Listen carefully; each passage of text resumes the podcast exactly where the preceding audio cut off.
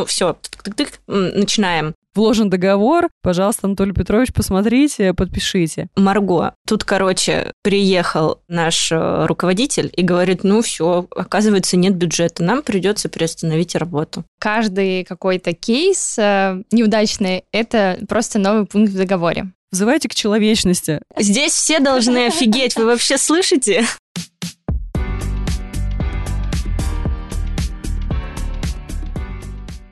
Всем привет! За микрофоном Владлена. Это второй сезон реалити-подкаста «Короче говоря» про то, как я ищу новое направление для своего диджитал-агентства Wave. Ну что, до Нового года осталось совсем чуть-чуть. Очень жду новогодних праздников, только представьте, вы просыпаетесь 1 января в обед, доедаете оливье, включаете сериал на Нетфликсе или какую-нибудь новогоднюю комедию, и вам никто не пишет. Звучит как сказка, правда? Думаю, вы ждете этого момента абсолютно точно так же, как и я. И прежде чем перейдем к теме этого выпуска, я поделюсь итогами года Wave и своими личными итогами тоже. Постараюсь сделать это очень быстро, поэтому не переключайтесь. 21 год был очень насыщенный, надеюсь, что у вас тоже. И в этом году в агентстве появились новые должности и новые направления в работе. Теперь у нас есть маркетолог, руководитель трафик-отдела, арт-директор и модератор. На сегодняшний день в Wave 35 сотрудников, и я думаю, что в 2022 году нас станет еще больше, появятся новые направления, поэтому посмотрим, сколько нас будет в конце 2022 года. Следующая новость. Мы начали сотрудничать с ТикТоком, вы об этом уже слышали, если постоянно слушаете, смотрите мой подкаст, и стали представителями стриминг-направления TikTok Live. Теперь в Wave есть функция продюсирования блогеров. Это дает возможность тиктокерам продвигаться в ТикТоке, участвовать в мероприятиях, которые организуют ТикТок и Wave, ну и, конечно, зарабатывать на платформе. Звучит это так, как будто я сейчас что-то продаю, но вообще так оно и есть. Если вдруг вы давно хотели стать тиктокером, и у вас есть идеи для контента, есть время для своего развития на этой платформе, но вы просто не понимаете, как и куда двигаться, то напишите мне в директ. В инстаграме у меня теперь легкий новый ник влада.wave. Ссылку на профиль также оставлю в описании к подкасту. И мы вас добавим на платформу, все подробно расскажем, и, быть может, вы станете частью ТикТока и представителем этой соцсети. Весь 21 год я провела, живя на два города, и пока мне это очень сильно нравится. Я буквально сейчас зашла в приложение авиакомпании и посмотрела, сколько часов в воздухе я провела. Целых 80 часов. Это 12 перелетов из Москвы в Томск и обратно. Неправильно, 6 перелетов туда-обратно. 12 перелетов из них, кажется, 12 перелетов. Это перелеты из Москвы в Томск и обратно. Короче, просто дофига. Но на самом деле прикольно жить на два города, это новый опыт. Ты не застреваешь на одной локации, мозг перезагружается от смены обстановки. Плюс ко всему, это два абсолютно разных по вайбу города, и если бы меня попросили описать Москву и Томск тремя словами, то для меня Москва — это движение, энергия и ракета, а Томск — такое теплое одеялко, спокойствие и какая-то понятность. Кстати, напишите в комментариях, что для вас Москва, с какими тремя словами она для вас ассоциируется. А еще, кстати, жизнь на два города помогает достигать цели, потому что у тебя всегда есть дедлайн в виде билета на самолет. Следующее изменение в этом году значительно поменялась концепция агентства, и в данный момент мы переходим в режим работы либо только с федеральными проектами, которые работают на всю Россию, либо на столичные проекты. Если раньше 80% клиентов Wave — это региональные компании и 20% федеральные, то сейчас треть — это региональные, еще одна треть — федеральные проекты, и последняя треть — это компании, которые находятся в Москве и в Питере. При этом головной офис агентства есть и пока точно ближайший год будет оставаться в регионе в Томске. Посмотрим, как эта концепция поведет себя в 2022 году, но пока кажется, что это реально гениальное решение агентства, которое находится в регионе, но при этом работает с федеральными и крупными компаниями. Это значительно оптимизирует бюджет абсолютно для всех.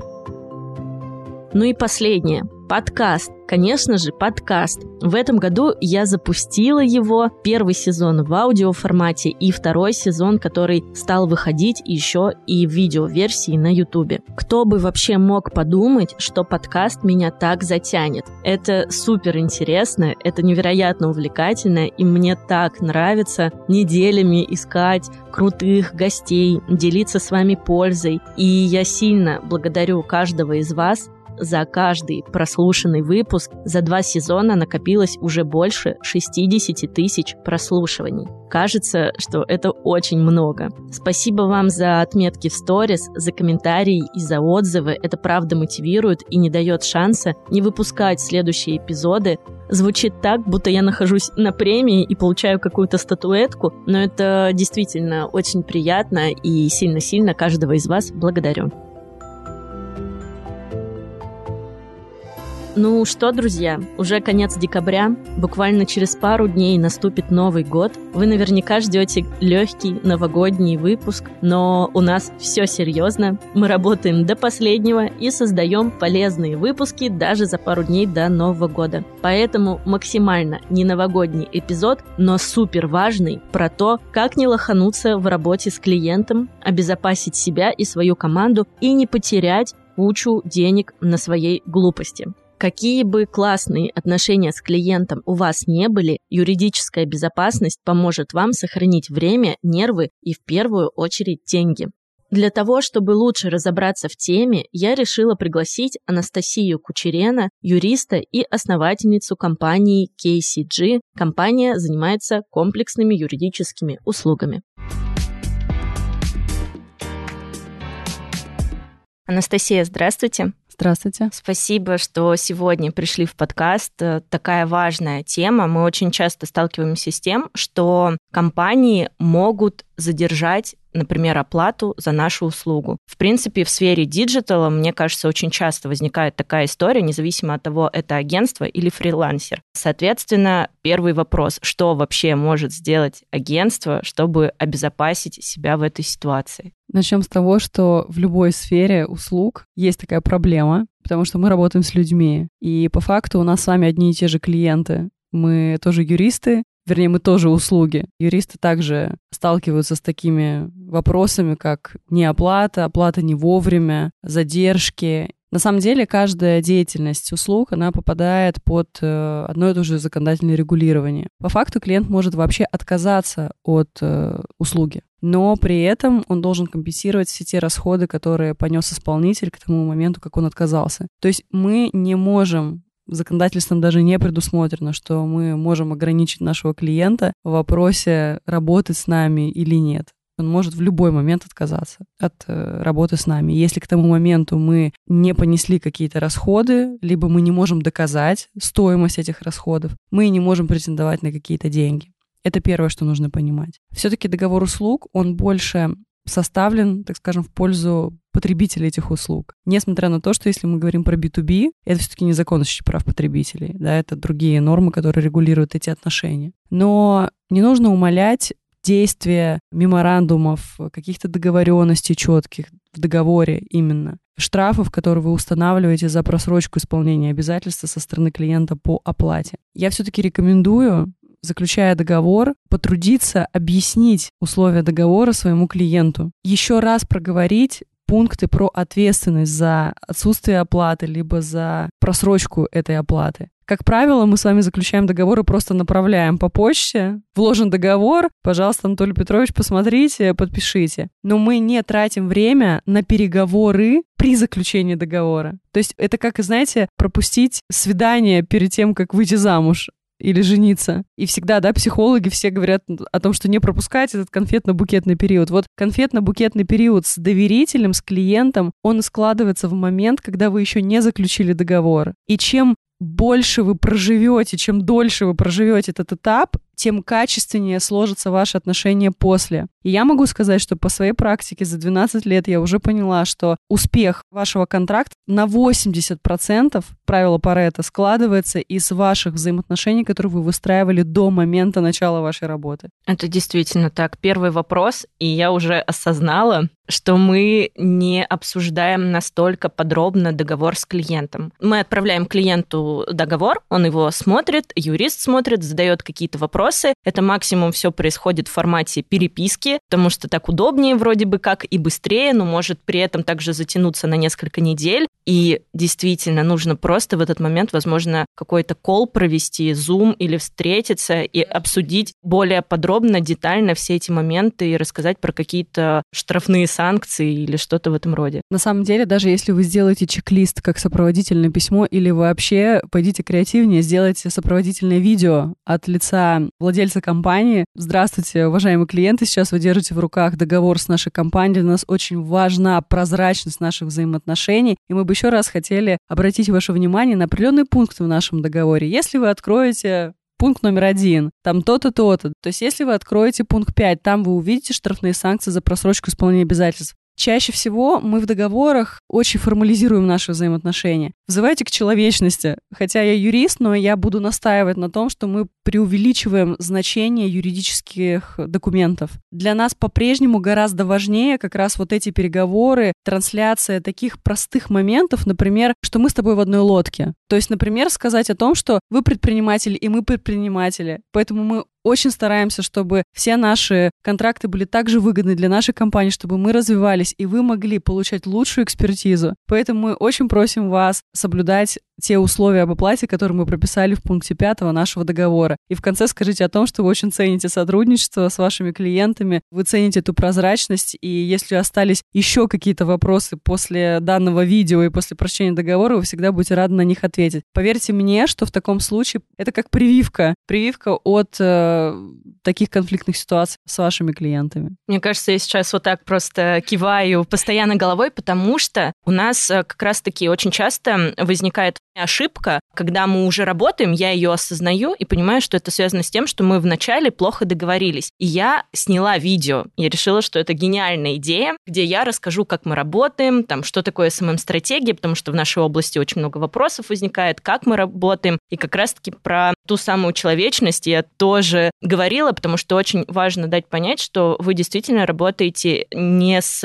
обезличенной какой-то компанией, а вы работаете с людьми. За каждой компанией действительно стоит человек. Но в моем бизнес-клубе сказали, это плохая идея, и все равно никто видео не будет смотреть, так же, как и не будет читать договор после нашего разговора завершу монтаж, протестируем эту гипотезу. Мне кажется, что она сработает. Много можем слышать о том, что и не будут смотреть, и не будут читать, и не будут проверять. Но здесь вопрос, с какими клиентами вы хотите работать. Э, в любом случае мы формируем наше окружение, наше пространство и также наших клиентов. И мы формируем культуру. И поверьте мне, что если вы в компании начнете формировать эту культуру такой правовой грамотности и будете подходить ко всем вопросам, которые вы обсуждаете с вашим доверительным клиентом прозрачно и юридически грамотно, это будет ваше УТП, это будет отличать вашу компанию и ваш подход и ваш бизнес от других, тех, которые считают, что париться не нужно на эту тему, и можно этот момент быстро прожить. Самое главное, вот деньги, самое главное, впереди какие-то суммы, новые возможности, контракты. Один клиент, второй клиент, третий. Это тоже часть клиентского сервиса. Это часть клиентоцентричности в вашей компании. Поэтому мне кажется, что здесь нужно ориентироваться на опыт э, лучших. И не только в своей сфере, а лучшие уже это применяют. И мне кажется, это хороший повод сделать то же самое. Да, это правда. Запоминаем первый пункт. Можно сделать какой-то чек-лист или видео, где вы подробно расскажете о том, как вообще вы работаете и что входит в ваш договор.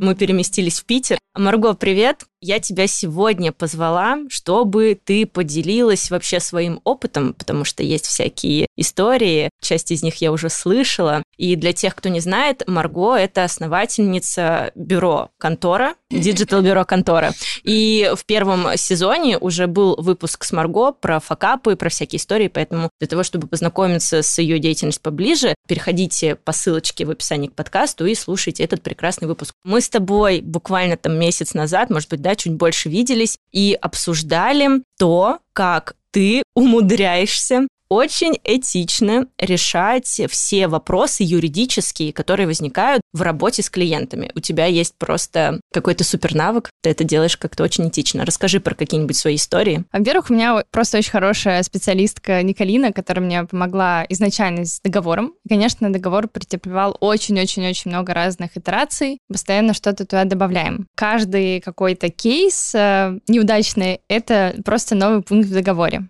Мне кажется, в принципе, договор вызывает столько проблем, особенно у новичков. Ну, это как границы, да, почему люди ходят э, к психологу, чтобы учиться, отстаивать свои границы, годами тренируются. Вот, по сути, договор — это то же самое. Это твои границы, какие-то принципы, которые тебе нужно в какой-то компромиссной форме подать клиенту, чтобы и его не отпугнуть, не обидеть, но и себя, и свою команду в случае чего защитить. У меня сейчас договор это 17 страниц, и многие клиенты говорят, Девушка, ну у вас договор, конечно. Я такая, ну так не первый год работы. Наверное, самое главное, что должно быть, это пункт, эм, связанный с внезапной отменой работы. Вот это конкретная история, которая родила этот пункт. У нас была такая история с одним известным телеканалом. Мы начали работать, делали стратегию, довольно быстро обговорили все детали, бриф заполнили, да, брифинг провели, все шло прекрасно. Все эти первые итерации, все эта первая работа по стратегии, она производилась э, в тот момент, когда руководитель канала был э, где-то на кинофестивале, уехал в командировку. И сотрудники его, там, заместители, руководители все делали без него. Когда мы защитили стратегию, она им понравилась, и уже подписались вторым договором на ведение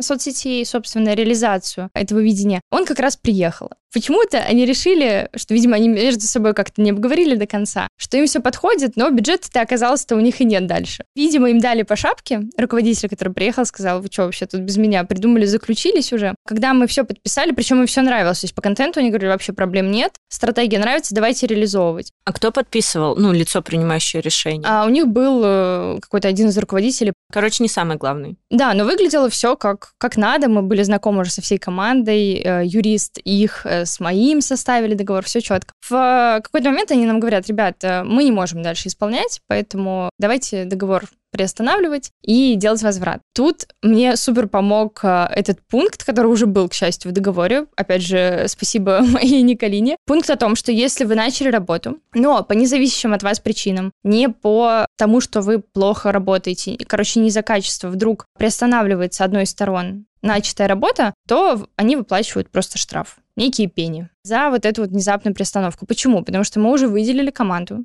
мы уже могли понести какие-то убытки, правильно? Мы могли сказать другим клиентам, типа, нет, ребят, мы сейчас вас не возьмем, у нас вот сейчас запускается большой проект, мы вынуждены выбирать. Ну, бывает же такое, правильно? И мы уже какие-то, например, банально я могла предоплатить работу сотрудникам проектным, они тоже выделили свое время, мы уже, короче, настроились. Поэтому у меня есть такой пункт, что если приостановка в первую неделю после заключения договора это одна сумма, вторую другая, третья, другая. Ну, и так вот они уменьшаются. И так каждую неделю? На э, четвертой неделе все заканчивается, потому что, собственно, заканчивается месяц, оплата раз в месяц. Если потом уже клиент хочет приостановить работу, то он либо просто, ну, доводит месяц до конца, потому что всегда оплачивается месяц, да, все равно месяц, первый тест, он, как ни крути, это такой срок, чтобы понять, притерлись ли мы, понравились ли друг другу, подходит ли все комфортно и нам, и клиенту. Поэтому дальше уже просто тогда договор не продлевается. И как они отнеслись к этому пункту? Они выплатили. Серьезно? Да, потому что это стандартный пункт. Просто мало кто из, опять же, из маркетологов, из СММ подкован в юридических вопросах. Здесь я рекомендую прямо найти классного специалиста, который сделает нормальный бизнесовый договор. Ну подожди, смотри, они изначально внимательно прочитали и вот прям сказали, мы видим этот пункт, и согласны, если что. Да, как правило, все согласны, просто спрашивают, что имеется конкретно в виду, какие случаи. И тут я объясняю, что, конечно, если вы заранее скажете там за две недели, как по договору,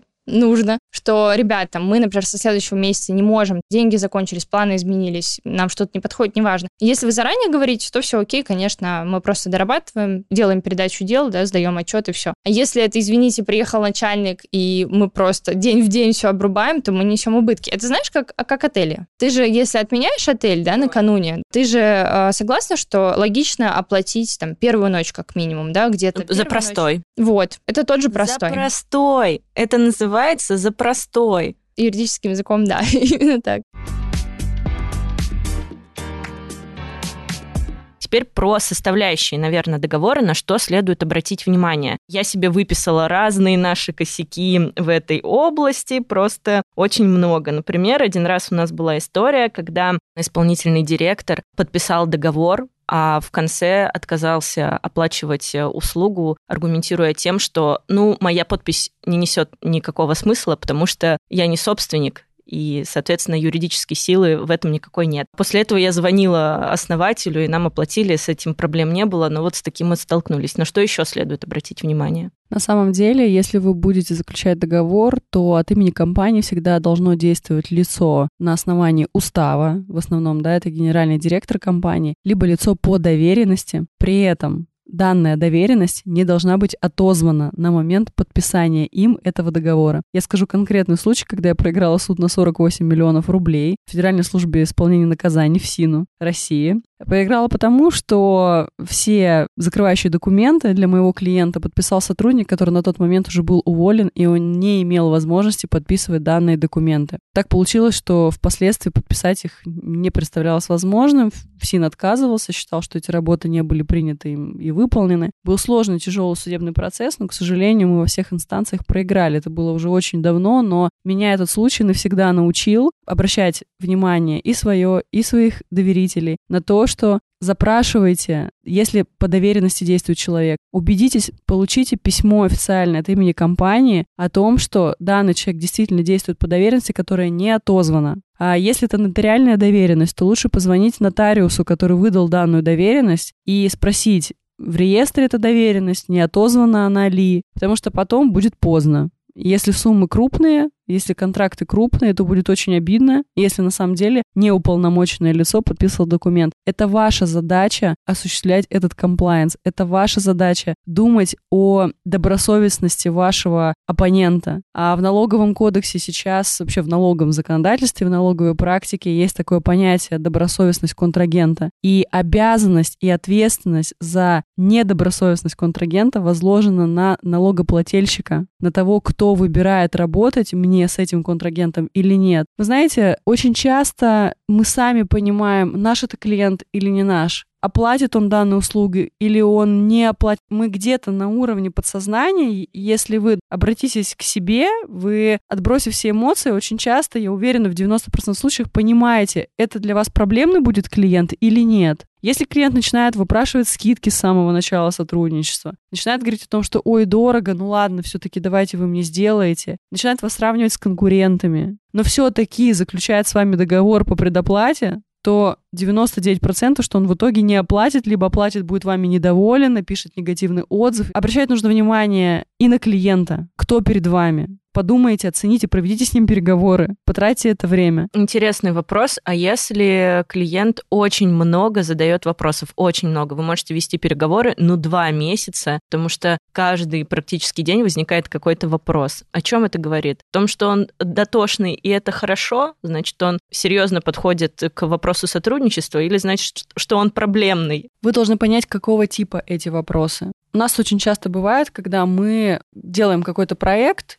мы действительно задаем вопросы просто потому, что мы командой что-то обсуждаем, у нас рождаются какие-то новые идеи. Но эти вопросы из области продвижения и наших с вами взаимоотношений. Если мы работаем с такой командой, представителем какого бизнеса вы являетесь, вы, опять же, ментально понимаете, эти вопросы, они действительно направлены на то, чтобы с вами начать сотрудничество, или эти вопросы направлены на то, чтобы в итоге выпросить скидку, усомниться в вашей компетенции, или токсично с вами сотрудничать. Это всегда ощущается, когда с нами хотят сделать проект, просто пока, ну, возможно, например, нет такого бюджета, вот сейчас должны прийти деньги в компанию, но я с вами обсуждаю, как, что мы будем делать, и вот мы с вами какие-то дедлайны строим. Опять же, обратите внимание на установку дедлайнов ваших переговоров с клиентами. Скажите о том, что вы в основном делаете, например, две консультационные встречи, на которых вы все моменты обсуждаете да, со своим клиентом. После это уже платные консультации. То есть вы готовы проконсультировать, вы готовы рассказать, но это уже будет э, не за деньги. Да? Устанавливайте дедлайны. Боже, опять инсайт. И пишите это сразу же в предложение о работе. Пусть ваш клиент сразу же получит в PDF-формате инструкцию по работе с вами, где вы напишите о том, что мы всегда делаем установочную встречу в течение одного часа, мы вам рассказываем, как мы будем делать ваш проект, мы вам даем предложение, это предложение действительно в течение месяца. Все, после месяца изменяются цены, изменяется, может быть, команда, может быть, вы решите переехать на Бали, ездить на серфе. Вообще сейчас очень быстро все меняется. Мы не знаем, что будет через два месяца, может быть, очередной локдаун, может быть, еще что-то. Поэтому сейчас, э, если вы заметите, любые продукты хотят э, делать какими-то блоками, этапами, да, то есть не растягивая их на годы, не подвязываясь друг с другом на какие-то десятилетние контракты. Есть прекрасная книга Джереми Хейманс «Новая власть», которая говорит о том, что даже с любым сотрудником, который приходит в вашу компанию, нужно заключать контракт максимум на два года. И потом, через два года мы с вами садимся, если мы нравимся друг другу, мы с вами снова его пересматриваем. Также и с клиентами, также с доверителями. Ставьте дедлайны в договорах, ставьте этапность, короткие этапы, где человек быстро получает value, какой-то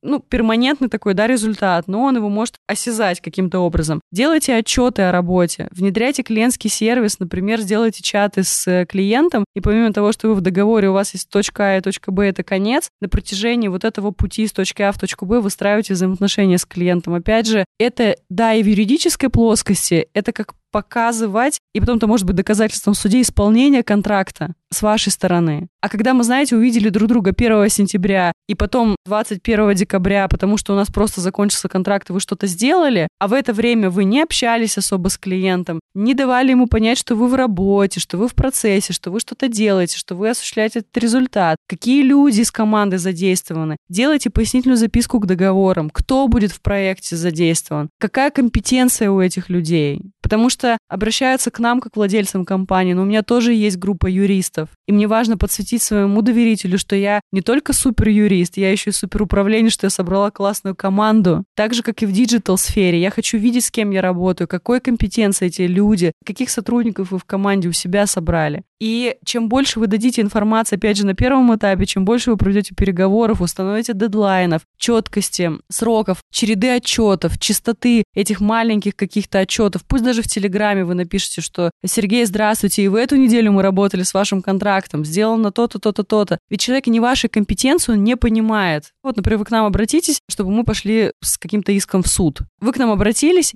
но вы не знаете, сколько мы часов изучаем эти документы, сколько мы часов читаем практику, сколько мы часов пишем, и потом исправляем какой-то документ, чтобы он был выверен, чтобы он был супер качества. Как мы идем в суд, возможно, мы иногда стоим в очереди за получением каких-то документов. Этого клиент не видит, он не видит вашей работы, и у него в информационном вакууме складывается впечатление, что вы ничего не делаете. Да, это правда, очень часто. И он за это не хочет бывает. платить. Если вы ему показываете каждый день ментально, дайте ему ощущение, что у него есть какое-то пуш-уведомление от вашей компании, и вы просто постоянно постоянно ему пишете напоминаете о себе, и человек просто внутренне ему будет стыдно не заплатить вам, потому что он видит, как вы работаете. Да, это речь э, про прозрачность, потому что когда ты не в этой сфере, не в этой теме, ты не понимаешь, сколько вообще на это времени уходит и как выстроены процессы. И вроде бы клиенты, его и не нужно погружать вот прям на все сто процентов, но он просто должен понимать вообще, в какие сроки что будет сделано и что он в итоге получит. Про дедлайны — это очень крутой лайфхак именно в плане этапа, когда ты заключаешь договор, потому что это очень важно. Мы часто находимся в ситуации, когда, например, клиент говорит, да, я хочу работать, но потом обсуждение затягивается настолько, что команда сидит, ждет, время уходит, мы бы могли взять другой проект. Те, с кем мы вели переговоры, до сих пор э, ждут и думают. Так и для команды нужно ставить дедлайны. Менеджеры по продажам, они должны понимать, что мы даем неделю, да, за неделю, если не случится контракт, нужно тогда нового клиента искать, нужно новую возможность, тогда вы не тратите время. Действительно, никто не сидит и не ждет. И если потом этот клиент к вам приходит, нарушив свои дедлайны, вы уже говорите о том, что да, мы с вами готовы работать, но плюс 20% к стоимости, извините, но, к сожалению, у нас сейчас уже мы взяли другой проект, это будет дополнительная нагрузка для нашей команды, обоснуйте, да, почему вы повышаете цену. Если он захочет с вами работать, он будет с вами работать, но та дисциплина, с которой вы подойдете к исполнению проекта, она навсегда, в том числе, поместит, да, клиента тоже в какие-то рамки, и он будет работать по вашим правилам. Вы можете, например, сказать о том, что если клиент соблюдает дедлайны, то тогда есть какие-то бонусы. То есть если вы ответите на данное коммерческое предложение в течение одной недели, то мы вам даем дополнительные бонусы в виде, например, консультации по такому-то вопросу. Мы вам даем еще месяц сопровождения, например, плюсом, да, каким-то бонусом. То есть как систему штрафов сделаете для клиента, так и систему премирования. Премирование когда он придерживается вашей корпоративной культуры. Мне просто иногда кажется, что клиенты как будто бы не очень внимательно читают, в принципе, договоры. Знаешь, они такие быстро его просмотрели, и в конце, ну, все, начинаем. А потом начинаются в смысле пения, в смысле вот это. Это правда. Но незнание законов не освобождает от ответственности. Здесь та же история. Угу. Возникает вопрос, как э, эту информацию донести максимально корректно, ну то есть для того, чтобы не испортить отношения. Тут сложнее. Опять же, да, это про границы, про коммуникацию, поэтому я всегда стараюсь максимально тактично, предлагая несколько вариантов, не запугивая, просто объясняя, что вот у нас... Подожди, вот давай я клиент, вот давай. как будто это письмо. Я говорю, Марго, тут, короче, приехал наш э, руководитель и говорит, ну все, оказывается, нет бюджета, нам придется приостановить работу. И возврат, пожалуйста. И возврат, хорошо. Я говорю, да, конечно, жаль, мы рассчитывали-то на долгую работу. Действительно, жалко, что так получилось, но ничего. В принципе, у нас это в договоре предусмотрено, такие случаи, ну, бывают, действительно, я вас понимаю, всякое случается, поэтому давайте теперь, чтобы нам красиво это все завершить, и всем было комфортно, мы обратимся к пункту такому-то, вот у нас там сказано то-то, то-то. Вы это подписали две недели назад, поэтому вот, собственно, давайте организуем. Я вам выставлю счет на возврат. Вот минус эта сумма. Вот такая сумма у нас получилась за удержание. Жесть потому что я в голове представляю сразу картину, когда начинается, ну, типа, такой скандал. Ну, точнее, даже еще не скандал, а когда вначале все такие очень изоляция, но пытаются сдержанно разговаривать друг с другом. Это твоя реакция, не додумывай. Серьезно, все по-разному реагируют. Э, особенно те, кто давно в бизнесе, или особенно у кого есть юристы для таких случаев свои. В основном все реагируют адекватно. Нужно сразу, ну я не знаю, я сразу считываю, э, когда, я думаю, ты тоже уже научилась за много лет работы в этой нише, сразу считывать, какой тип э, клиента перед тобой. И кому-то нужно чуть детальнее рассказать, как устроено, прям распечатать договор, пальчиком показать, чтобы человек, ну, как-то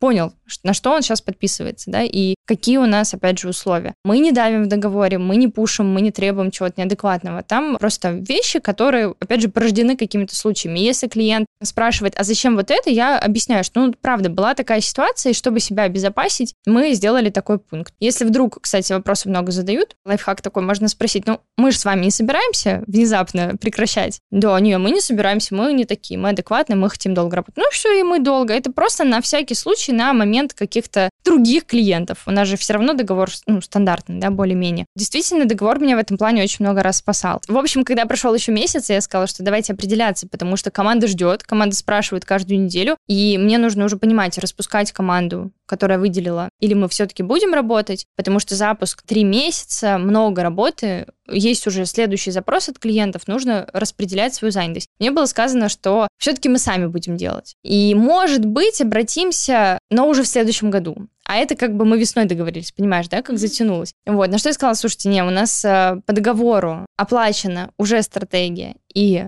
ведения, запуск, то есть они все оплатили, они предоплатили всю работу. Мы дали еще скидку за то, что это стратегия и СММ сразу комплексом. Так может просто продолжаться бесконечно. Вы можете не запуститься и опять попросить отсрочку в следующем а году. потом цены поменяются. Да, вот, я говорю, в следующем году у нас поменяются цены, поэтому нас это ну, не устраивает, давайте тогда что-то придумать. Либо действительно мы сейчас начинаемся, либо тогда мы цены меняем. На что мне было сказано, что тогда оставьте всю предоплату. Вот это та история. Здесь все должны офигеть. Вы вообще слышите? Я перечитала сообщение несколько раз, я тоже не поняла, офигела. И, мол, тогда будем считать, что мы в расчете, как бы это будет некая неустойка тоже за потраченное ваше время, за то, что вот этот был простой и период непоняток. В общем, мы закрыли это как а, предоплату. Я в шоке. Там было много, я-то знаю, я-то знаю эту сумму. Видишь, если бы у меня не было каких-то границ и принципов, и я бы сказала, окей, мы тогда вам полностью все возвращаем, спасибо, что потратили наше время, мы уже понадеялись, команда там уже начала, ну, какие-то все равно подготовительные работы делать, вникла в проект как минимум, то я бы ничего не добилась. Я тебя слушаю, и мне кажется, что это как будто бы пункты понятно, это супер хорошо, но как будто еще важнее, чем эти пункты, коммуникация и само общение с клиентом, Конечно. то есть формат, потому что то, как ты говоришь, либо ты очень сильно сглаживаешь, либо все какие-то очень милые лопуськи, которые такие все добрые. Ну, у нас, правда, прям неадеквата нет, к счастью. Я давно не помню, что у нас были прям неадекватные, всех токсиков мы просто отсеиваем. Ну вот, это означает, что это вопрос изначальной коммуникации, брифинга и дебрифинга, где ты понимаешь, готов ты работать с клиентом или нет. Да, во-первых, отсев агрессивных, во-вторых, э, мой очень нежный, с классным развитым моим эмоциональным интеллектом, прям такой хороший диалог и попытка донести просто нашу позицию, объяснить что-то. Не всегда это получается, но это вот такие случаи, которые были у меня в практике. Круто. Про систему штрафов и всего остального. У нас, например, в договоре прописан штраф за задержку выплаты, и мы ни разу этим не пользовались клиенты очень часто задерживают. Ну, не знаю, мне кажется, это довольно обычная практика, но мы ни разу не пользовались. Потому что вы ни разу не сказали заранее про это. Поймите, э, вам внутри как бы неудобно его штрафовать. Вообще неудобно. Потому что вы заранее не проговорили это. То есть вы на берегу не договорились о том, что мы работаем вот так. У нас такой-то штраф за просрочку. И поэтому в моменте, когда уже все случилось, вроде бы, да, до свадьбы нужно смотреть в оба глаза, после свадьбы один глаз закрыть. Это на самом деле касается всех взаимоотношений между людьми. У нас общество разделено в нашей социальной среде, есть разные виды взаимоотношений, их по-разному люди назвали. Там брачные отношения, трудовые отношения, отношения партнерские. Но дело в том, что они все построены на одних и тех же принципах. Если бы договоры решали бы все задачи, которые бизнес ставит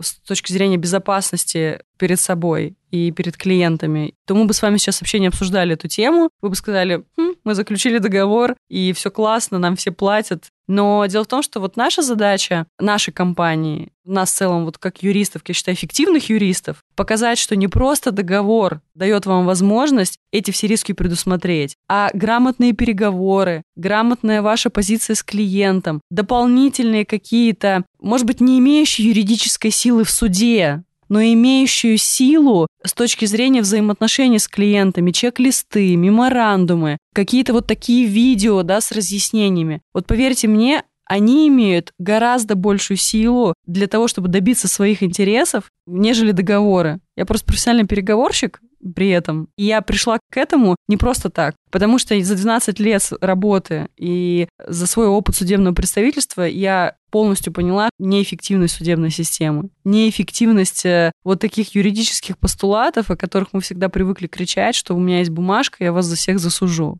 В таком случае компания добивается своих интересов, вот в чем проблема. То есть мы тратим время, деньги на юристов. Иногда эти деньги, которые мы тратим на юристов, равны стоимости тех денег, которые мы хотим взыскать. Да, и в этом просто нет смысла. Нет смысла. Потом компания банкротится или клиент вообще физик, с которого там ничего, да, не взыскать. И все. Хотя на самом деле мы это время могли потратить на устраивание взаимоотношений с ним. Да, это очень важная мысль. Получается, просто самый важный, наверное, пункт, э, когда вы начинаете работать с клиентом, важно уделить внимание ему в самом начале для того, чтобы объяснить, как вообще вы работаете, как вам удобно, как вам комфортно. И на этом этапе клиент уже тоже делает выбор. Он готов идти на такие условия или нет? Вы тоже делаете выбор. Да-да-да, с кем работать, а с кем нет. Есть э, книга «Спроси маму». Это вообще настольная книга маркетолога, да и не только, а переговорщика в том числе и бизнесмена. Многие вообще авторы да, говорят о значении количества вопросов, которые вы задали. То есть чем больше вы задали вопросов, исследовали задачу, предмет, тем глубже вы изучили перед принятием решения ситуацию. Вот он тоже говорит в этой книге, обязательно прочитайте эту книгу, о том, что вот мы очень часто приходим и говорим, слушай, я тут придумал, как тебе идея? И человеку ничего не остается сказать, как, ну, классная идея. А на самом деле цена этих переговоров ноль. Так же, как мы, когда говорим, а, мы все поняли, ваше ТЗ, все мы сделаем, вот вам договор, быстро подписываем, начинаем делать. А в итоге, оказывается, клиенту вообще не то было нужно. И не так он это видел. И все приходится переделывать и все не так, и все не то, и все не нравится. И, оказывается, клиент токсичный. Вы это увидели уже не на берегу, а в момент работы. И посмотрите, все потратили время, встретились на самом деле не те, вы в это время упустили 10 своих клиентов, все потеряли время, он вам не заплатил, потому что посчитал, что вы какие-то городские сумасшедшие. А Или заплатил, но мнение осталось плохое, да. возможно, имидж. Совершенно верно, имидж ваш подпортил, и все. И на этом разошлись. И из раза в раз эта ошибка повторяется, повторяется. Поэтому исследуйте своего клиента. Чем больше вы зададите вопросов, чем больше вы потратите, опять же, да, время на эти предварительные переговоры, тем будет... Все, главная мысль подкаста уже ясна на этих первых минутах. Так, вернемся тогда к вопросу договора. Мы определили, что необходимо обратить внимание на то, кто подписывает. Есть ли еще какие-то пункты, на которые стоит обратить внимание? Ну, естественно, ответственность сторон. Есть еще такой вопрос подсудности. Опять же, да, если мы говорим о спорах между предпринимателями, то решает эти споры арбитражный суд. Но мы можем в договоре установить любую подсудность. То есть договорная подсудность может быть, например, по месту именно нахождения вашей компании, чтобы территориально было удобнее. Возможно, у вас есть какие-то в суде связи с каким-нибудь помощником судьи, который может быстро вам какую-то бумажку помочь достать. Вам так будет проще работать, осуществлять свою деятельность. Поэтому обращайте внимание на подсудность и обращайте внимание на... Вообще, в принципе, у нас сейчас э, законом установлен обязательный досудебный претензионный порядок. То есть до момента подачи в суд мы должны соблюсти его, направить претензию. Знаете, мне не совсем нравится слово «направить претензию». Направить претензию — это как, знаете, такая предъява, на которую, скорее всего, 99% оппонент отреагирует вылез, да, какой-то. Ну, иди в суд, хочешь, попробуй с меня взыскать, мне ничего нет. Больше мне нравится не претензия, а больше мне нравится письмо о переговорах, письмо о желании выйти на переговорный процесс. Опять про переговоры. Еще очень важное такое правило. Мягко к человеку, жестко к проблеме. Вот сейчас проблема, нет оплаты. Но будьте мягко к человеку, спросите, может быть, по каким-то причинам, может быть, у него что-то случилось, что он не оплатил вам. Может быть, э, у него какая-то тяжелая семейная ситуация, да, например, случилась, и он просто вам об этом не говорит, и вы проявите лояльность своей компании, вы скажете, что окей, давайте мы с вами чуть-чуть сдвинем график оплаты, но мы обязательно пойдем вам навстречу. То есть выясняйте причину, опять же, да, вступайте в переговоры, почему не оплатили. Поэтому еще раз, несмотря на то, что есть это в законе, установите судебный порядок урегулирования споров. Напишите и прям отметьте это как культура вашей компании, не просто скачанный шаблон какой-то, да, юридический. Отметьте, что это в культуре нашей компании вести переговорные процессы. И даже если между нами возникнет какая-то ситуация, которая будет требовать какого-то разрешения, мы за то, чтобы встретиться у вас или у нас в офисе и проговорить этот вопрос, а не сразу же идти в суд. У нас, кстати, всегда а, нет с этим проблем, мы ведем переговоры. Но есть ощущение, что многие из-за этой мягкости могут сесть, грубо говоря, на шею и оттягивать, оттягивать, оттягивать, оттягивать. Где этот стоп? Ты можешь каждый раз спрашивать, по какой причине, или когда сможете осуществить платеж. Ну, вот, например, такие формулировки, да, они не жесткие. Но в итоге просто это будет играть в минус самому тебе. Это очень сложный вопрос, действительно, где же та грань, после которой переговоры вести не стоит. Если это крупная компания, если это клиент, у которого действительно есть деньги, просто он по какой-то причине не платит, тут я рекомендую конечно же, опять же, ставят дедлайны, да, то есть до такого-то момента мы договариваемся, и после этого момента мы идем в суд, но мы понимаем, что можно будет, да, что-то взыскать. Но если мы понимаем, что перед нами контрагент, с которого мы в суде ничего не взыщем, мы просто еще раз потешим его самолюбие, что он такой классный, он вас вокруг пальца обвел, и в итоге вы ничего на самом деле не взыскали и только потратили время, Если есть возможность какая-то все-таки протянуть этот момент и не обращаться в суд, то я рекомендую пользоваться этими возможностями, шансами хоть что-то с него получить. Потому что в итоге он может вам сказать, ладно, давайте так, я вам 50% плачу, вот 50% платить не буду. И вот тут вопрос, в чем ваш интерес? Вы согласитесь на эти 50%, хотя бы, да, хоть на какие-то деньги, и сделаете для себя галочку, вывод, что с такими больше не работаем, либо вы будете до конца все равно идти в суд, взыскивать что-то, в итоге не получите ничего. Я давно в бизнесе, и я могу сказать, что таких клиентов видно сразу. Если вы потратите свое время на переговоры перед заключением контракта и правильно будете задать вопрос, скорее всего, вы такого клиента вычислите и просто не станете с ним работать. А вот вы сказали, что сразу понятно, что с этого контрагента ничего нельзя взыскать. Это по каким таким параметрам, ну, сразу понятно. Ну, например, выручка его. То есть, если это индивидуальный предприниматель, или это компания, то сейчас много всяких сервисов эм, по проверке контрагентов. То есть можно посмотреть, когда было юридическое лицо индивидуальное предприниматель зарегистрировано, какие у него виды деятельности. Есть э, Руспрофайл, там не так дорого стоит доступ, э, посмотреть просто выручку в динамике, что компания делает, как часто меняется генеральный директор, или действительно, как давно человек работает. То есть такой некий срез э, сделать о своем клиенте получается, провести мини-исследование. Мини-исследование, да. Ну и с кем можно, с теми устанавливать стопроцентную предоплату. А что делать, если оплата сдельная? Что значит сдельная? Ну, значит, вот сколько часов было наработано в конце Депозитная месяца. система. Счет. Депозитная система, при которой вы делаете, например, скидку на депозит. Ну, вы примерно же понимаете, сколько вы часов потратите. Давай еще какие-нибудь лайфхаки из договора. Не всегда у меня, кстати, это получается, или у моей команды реализовать этот пункт, но обязательно, обязательно должен быть пункт, который говорит о том, что в определенные сроки клиент должен согласовывать результаты. Не всегда это выходит реально, потому что недавно мы сотрудничали с одной классной компанией иностранной, так получилось, что у них там куча каких-то ивентов, своя конференция, и то, что они у нас заказали и предоплатили, написание статей, оно им вот в момент не так быстро понадобилось, мы завязались на какие-то их инфоповоды, и в итоге работа, которая должна была быть сделана за месяц, растянулась, и вот до сих пор мы доделываем уже на 4 месяца.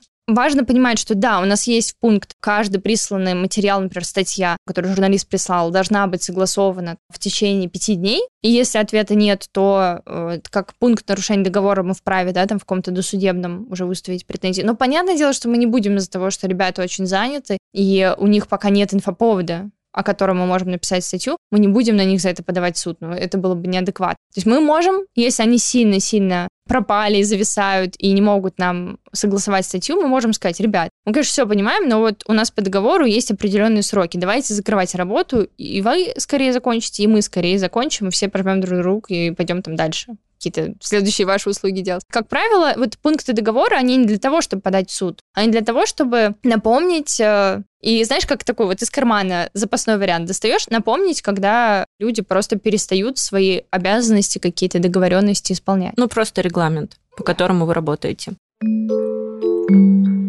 Очень важный разговор про то, как защитить и себя, и своего клиента в отношениях агентства-сотрудник. Потому что компании предоставляют всю свою информацию для агентства, и, соответственно, этой информацией распоряжается сотрудник, и могут выскочить какие-то непонятные истории. Угу. Тут все решается двумя пунктами в договоре. Во-первых, пункт в договоре с клиентом, где прописывается да, конфиденциальность. Во-вторых, сам договор с сотрудником. У меня все сотрудники, к счастью, оформлены по договору. Здесь все четко и спокойно спокойно, и там есть такой пункт. Неважно, какая должность у человека, то, что все, что он узнает в рамках какой-то деловой коммуникации, оно тоже конфиденциально и не может быть использовано. И более того, ты знаешь тоже этот момент, то, что клиент и сотрудник не могут работать напрямую, и это тоже прописывается. Да, теперь да.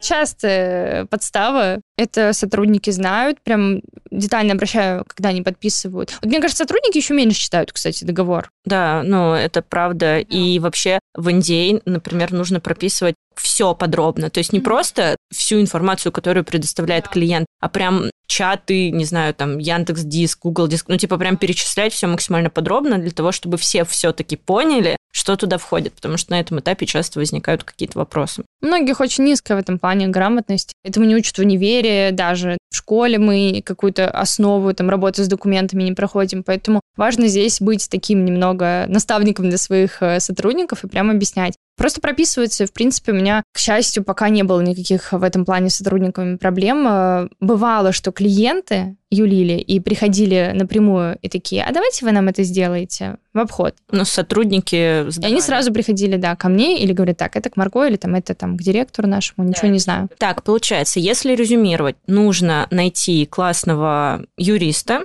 и, соответственно, вообще вся коммуникация с клиентом строится на изначально понятных условиях, которые вы должны проговорить максимально подробно, для того, чтобы потом никаких косяков не было, для того, чтобы, когда они открыли договор, ни для кого не было это удивлением. Последний вопрос. Где найти классного юриста? Мне просто посоветовали конкретного специалиста. Мне кажется, есть э, куча уже юристов, которые именно специализируются на малом бизнесе или на маркетинге даже. Договор э, стоит э, от 5 до 10, мне кажется, в целом по рынку. И это правда стоит того. То есть даже если вы скачаете... 5 до 10 за что? За какой-то базовый шаблон договора, который под тебя сделан. Даже если вы скачаете какие-то готовые решения, есть такие.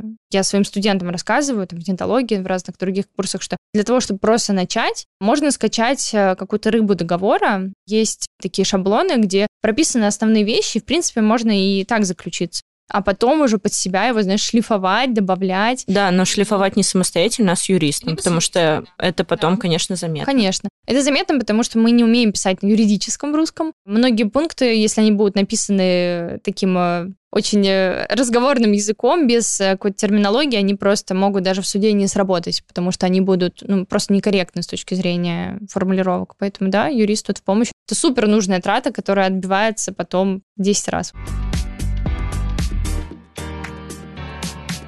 Теперь вопрос про суд. Можно ли обратиться в суд, если, например, работа осуществлялась, но по какой-то причине утерян договор или договор не подписан, или есть договор, но не подписаны акты? Вообще, на самом деле, договор услуг э, считается заключенным, даже если вы устно о чем-то договорились, или, например, WhatsApp-переписки. То есть есть формы договоров, для которых несоблюдение формы договора, например, письменной, влечет недействительность этого договора. Договор услуг не входит в эту категорию. Поэтому даже переписка в WhatsApp какая-то или свидетельские показания о том, что договор был заключен, о том, что стороны подтверждали факт взаимоотношений. А более того, есть такое понятие, как совершение конклюдентных действий, то есть тех действий, которые повлекли за собой возникновение каких-то взаимных прав и обязательств друг с другом. То есть, например, вы уже что-то для меня сделали, мы с вами как-то нативно договорились, что да, окей, мы с вами договариваемся, вы уже начали что-то делать, потому что у нас была с вами договоренность, и это уже есть те действия, которые повлекли за собой основание полагать, что между нами заключен договор.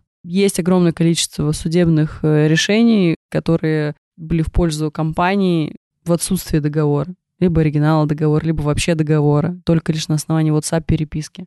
Серьезно? И можно выиграть? Конечно. А даже если нет подписанных актов? Конечно. Вы доказываете, что вы услугу сделали. Это вопрос, опять же, доказательственной базы. Но в любом случае, для того, чтобы все-таки себя максимально обезопасить, договор должен быть подписан, он должен быть акт обязательно тоже должен быть подписан. Да, но пишите обязательно в договоре, что по окончанию услуги исполнитель направляет заказчику акт, в котором перечисляет оказанные услуги и направляет данный акт по таким-то, таким-то ресурсам. Например, почта, электронная, обычная почта, телеграм. Прям пропишите все ресурсы, по которым вы этот акт направляете. И пишите, данный акт должен быть подписан заказчика в течение пяти рабочих дней после его получения, либо в течение пяти рабочих дней после получения должен быть направлен мотивированный отказ от подписания данного акта. В случае отсутствия подписания акта либо мотивированного отказа от его подписания, акт считается подписанным, работы принятыми, выполненными и подлежащими оплате.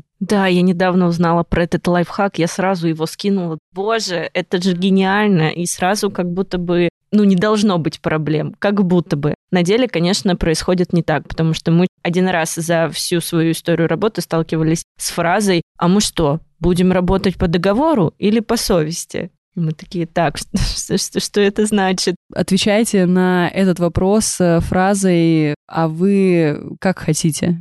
если вам отвечают. То есть, скорее всего, человек э, замнется, да, потому что это был такой риторический вопрос его, который взывал непонятно к чему. Вы спросите, а вы как хотите? Он вам, скорее всего, скажет, вот я хочу, чтобы было все сделано вот так-то, вот так-то, и вот вы за это отвечали, вы скажете, хорошо, мне кажется, нам ничего не мешает прописать это в нашем соглашении. Задавайте открытые вопросы. Чем больше открытых вопросов вы зададите, а как вы хотите, а как вам удобно. Давайте, наверное, резюмируем по пунктам, что необходимо сделать собственнику бизнеса или фрилансеру. Я думаю, да, здесь разницы особой нет. А вообще у нас нет понятия фрилансеров в законодательстве. Но в этом случае это ИП просто. Это может быть самозанятый, это может быть индивидуальный предприниматель, это может быть в том числе владелец своей небольшой компании. Я на самом деле не очень люблю все эти новомодные названия, фрилансеры, есть еще как-то коворкеры их называют, да, что парим шорты в коворкинге. На самом деле, если мы говорим про предпринимательскую среду, то нас как предпринимателя формирует в том числе наша правовая грамотность и тот юридический базис каждого из нас, с которым мы идем в бизнес. И сейчас не составляет труда посмотреть действительно какие-то ролики на YouTube, и, может быть, какое-то базовое обучение предпринимательское пройти по правовой грамотности для того, чтобы самостоятельно, пока у тебя еще нет денег на юриста, хотя у нас, например, обслуживание в компании мы делаем в том числе доступным и для совсем, да, начинающих предпринимателей, бизнесменов, это может быть какой-то не совсем большой пакет, небольшое количество обращений, но они могут быть такие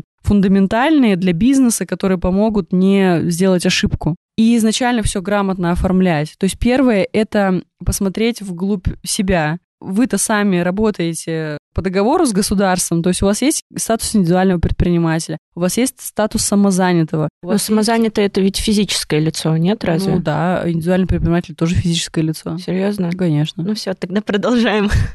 Вообще индивидуальный предприниматель это не юридическое лицо. То есть есть э, формы организации предпринимательской деятельности без образования юридического лица. Это индивидуальные предприниматели самозанятые. Все остальное это форма юридического лица. Общество ограниченной ответственности, акционерное общество, закрытое акционерное общество и так далее. Потому что если вы только начинаете, оформите статус самозанятый, там не такие большие налоги. Это даже не 13% НДФЛ, да, которые, например, платим мы, работодатели, как налоговые агенты за сотрудника. Станьте прозрачными, не принимайте на карту, а сделайте себе расчетный счет, сделайте себе красивую карточку свою, карточку предпринимателя, где будут ваши данные описаны, чем вы занимаетесь, какой у вас расчетный счет. Оформите это все красиво, направляйте это всем своим клиентам, партнерам. Это ваша культура. Нам все время хочется, мы еще бизнес не открыли, мы же думаем, как от налогов уйти. Хотя на самом деле сейчас огромное количество деятельности, которая облагается там налогом, ты заплатил все налоги, еще и супер круто заработал. На самом деле, когда ты неофициально как-то оформлен, то это ограничивает еще и твою деятельность, потому что многие компании просто-напросто отказываются работать, уже так не работает. Самозанятость действительно оформить это просто три минуты, наверное, на телефоне при помощи приложения сделать очень легко. Ну и, соответственно, э, после того, как вы обратили внимание на себя, обратите внимание на документацию в вашей компании, действительно должен быть договор, проверьте, кто э, подписывает договор со стороны клиента, убедитесь в правоспособности а со стороны, да, вот юридической правоспособности того, кто подписывает в их полномочиях, куда, если что, будете подавать в суд,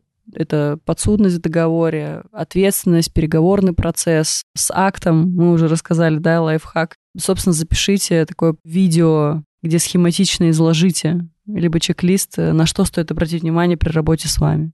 Это просто очень полезно. Идеальная формула — это действительно внутренний юрист в компании, который занимается вот этой всей текучкой, и какой-то консультант э, внешний, тот, который всего лишь на несколько часов в месяц приходит и проверяет, аудирует, все ли правильно, но который более уже дорогая да, экспертиза, чтобы проверять внутренних штатных юристов, чтобы они думали о вашей правовой безопасности. Где таких юристов взять? Обращаться к э, тем, кого можно порекомендовать. Э, я думаю, что есть такие специалисты, можно их найти. Например, наша компания. У меня есть огромное количество коллег, э, высококлассных специалистов, которые в качестве консультантов могут, может быть, даже не раз в месяц, а раз в квартал, заплатив не такие большие деньги по сравнению с тем, которые вы можете потерять, просто провести инспекцию ваших э, юридических документов. Все ли в порядке? Внести какие-то поправки, ошибки. Как чекап Проверка периодически. Да, раз в полгода периодически проверка. Вы можете для себя четко определить, что вы не так интересны налоговым органам, потому что вы не такие большие. Вроде бы у вас действительно не такой крупный бизнес, но у вас есть, например, оборот э, в год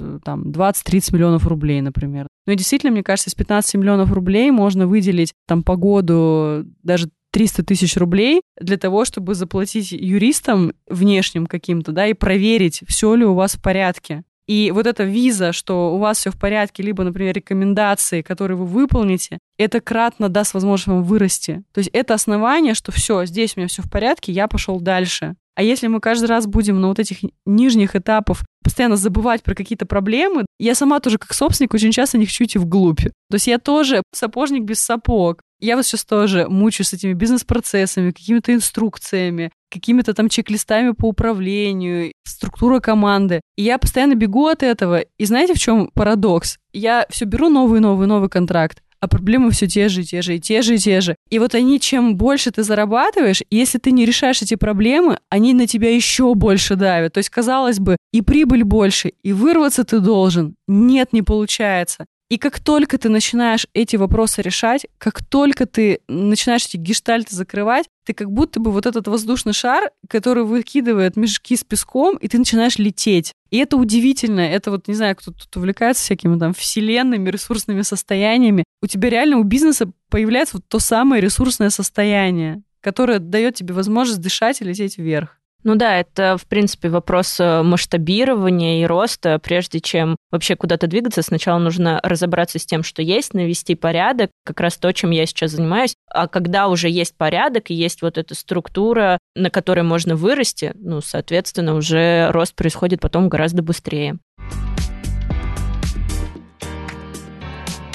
Здорово, спасибо вам большое. Спасибо вам огромное за такие ценные вопросы. Вы прекрасный интервьюер, чем правильнее мы задаем вопросы, тем правильнее мы услышим ответ на них, и тем ценнее мы сможем для себя, скажем, принять и применить эту информацию, которую мы получили. Я очень надеюсь, что этот выпуск окажется полезным для всех, кто его слушает. На этом все. Поздравляю вас с наступающим Новым годом. Желаю классных, осознанных и понимающих клиентов, нестандартных, но очень интересных задач, легко выполняющихся KPI, конечно же, высокооплачиваемых проектов и много-много путешествий. Не забудьте подписаться на подкаст, поставить колокольчик на YouTube, чтобы не пропускать выпуски каждую неделю. Ссылку на меня, на агентство, на Анастасию и Марго, как всегда, оставлю в описании к подкасту. Увидимся в новом году. Пока!